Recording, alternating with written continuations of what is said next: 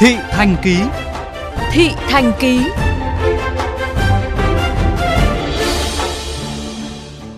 Thưa quý vị, năm 2019, thành phố Hồ Chí Minh và 13 tỉnh thành vùng đồng bằng sông Cửu Long đã ký liên kết hợp tác phát triển du lịch. Sau 3 năm, sự liên kết này đã dần hình thành sắc thái riêng cho du lịch miền Tây và đạt được những kết quả bước đầu. Theo Hội đồng Liên kết, 2023 là giai đoạn quyết tâm đột phá để xây dựng các sản phẩm du lịch đặc thù nhằm đón lõng du khách. Ghi nhận của phóng viên Kim Loan.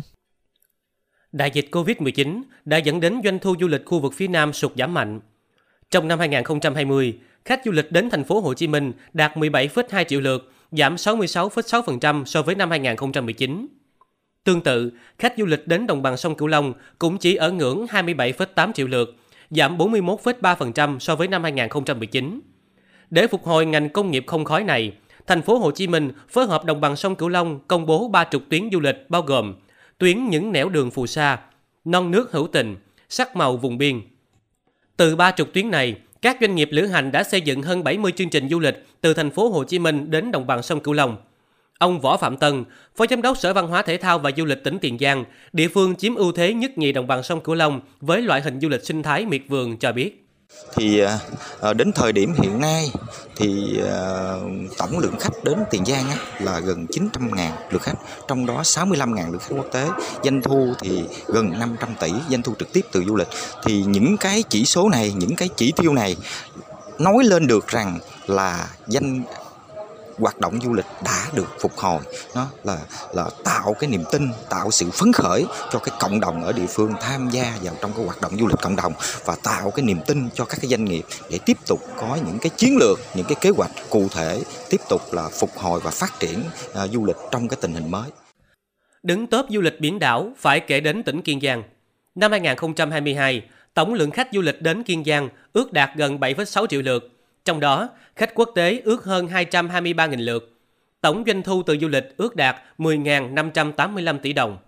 Bà Huỳnh Phan Phương Hoàng, Phó Tổng Giám đốc Công ty Cổ phần Du lịch và Tiếp thị Giao thông Vận tải Việt Nam Viettravel cho biết. Lượt khách à, đi về khu vực 13 tỉnh đồng bằng sông Long và cụ thể là cái điểm sáng của du lịch Kiên Giang Phú Quốc năm nay nó có sự tăng trưởng đột biến thì mình nhìn sơ qua mình cũng đã thấy được là ờ, cái hạ tầng du lịch ở tại Phú Quốc đã được đầu tư rất là đầy đủ và xác đáng. Và chúng ta có thể tự tin đưa các sản phẩm đảo Ngọc Phú của chúng ta giới thiệu đến bạn bè thế giới để chúng ta có thể uh, thông qua những cái việc là phát triển mạnh của các phần du lịch trong nước để chúng ta đẩy mạnh để quảng bá hình ảnh của chúng ta đến với bạn bè thế giới. Thì đó là cái việc mà uh, điểm sáng của Phú Quốc Kiên Giang đã làm được trong hai năm hai năm vừa qua. Tớp đầu du lịch tín ngưỡng thuộc về An Giang.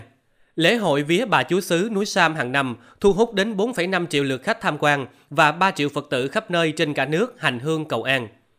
Trong 7 tháng đầu năm 2022, An Giang đã đón 6,7 triệu lượt khách, doanh thu ước đạt 4.150 tỷ đồng. Ông Trần Anh Thư, Phó Chủ tịch Ủy ban nhân dân tỉnh An Giang thông tin. Nếu so với cái mặt bằng trước đại dịch đó, thì này khách chưa đạt. Nhưng mà nếu mà so với năm 2020, 2021 thì tăng lên tới 200%. À, tuy nhiên là khách cũng chủ yếu là trong nước. Trong cái thời gian vừa qua, thành phố Hồ Chí Minh cùng với các tỉnh đồng bằng sông Cửu Long đã tổ chức rất nhiều cái sự kiện, những cái chương trình để thực hiện cái hợp tác và liên kết trong du lịch.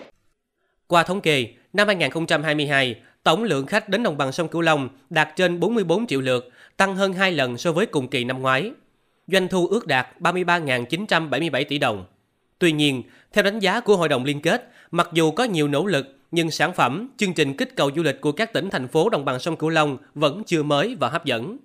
Nỗ lực tiếp theo trong năm 2023 là các địa phương phải phát huy thế mạnh về đường sông, đường biển, thống nhất phân chia sản phẩm đặc sản từng địa phương, tránh sự trùng lập. Dịch vụ homestay ở các tỉnh trong vùng cần đầu tư có sắc thái riêng, tránh sao chép lẫn nhau. Bà Phan Thị Thắng, Thứ trưởng Bộ Công Thương cho rằng tăng cường các hoạt động giới thiệu sản phẩm, dịch vụ mới giữa các tỉnh thành, lựa chọn sản phẩm cùng nhau tăng cường quảng bá thương hiệu để quảng cáo à, các cái sản phẩm du lịch của đồng bằng sông Cửu Long nói chung chứ không phải chúng ta đi riêng lẻ quảng bá không chỉ trên những cái phương tiện thông tin đại chúng không mà chúng ta phải tạo nền tảng công nghệ số để quảng bá cần phải phối hợp về các hoạt động xúc tiến mời gọi đầu tư à, du lịch của thành phố Hồ Chí Minh và 13 tỉnh đồng bằng sông Cửu Long. Để phát triển mạnh mẽ chuỗi liên kết, đảm bảo tăng trưởng đều trong du lịch, thì thời gian tới, thành phố Hồ Chí Minh và 13 tỉnh thành đồng bằng sông Cửu Long sẽ xúc tiến, quảng bá, giới thiệu du lịch chung của vùng tại thị trường trong nước, trọng điểm là khu vực miền Trung và phía Bắc với thông điệp du lịch an toàn, an toàn trong từng trải nghiệm.